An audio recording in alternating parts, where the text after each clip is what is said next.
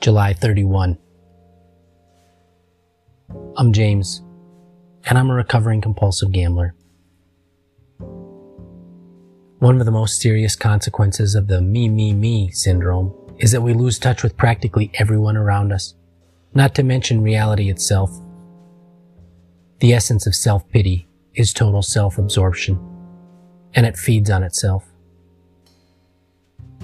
Rather than ignore such an emotional state, or deny that we're in it, we need to pull out of our self-absorption, stand back, and take a good honest look at ourselves. Once we recognize self-pity for what it is, we can begin to do something about it. Am I living in the problem rather than the answer? Today I pray. I pray that my preoccupation with self, which is wound up tight as a maypole, may unwind itself and let its streamers fly again for others to catch and hold. May the thin, familiar wail of me become a chorus of us as we in the fellowship pick apart our self-fullness and look at it together.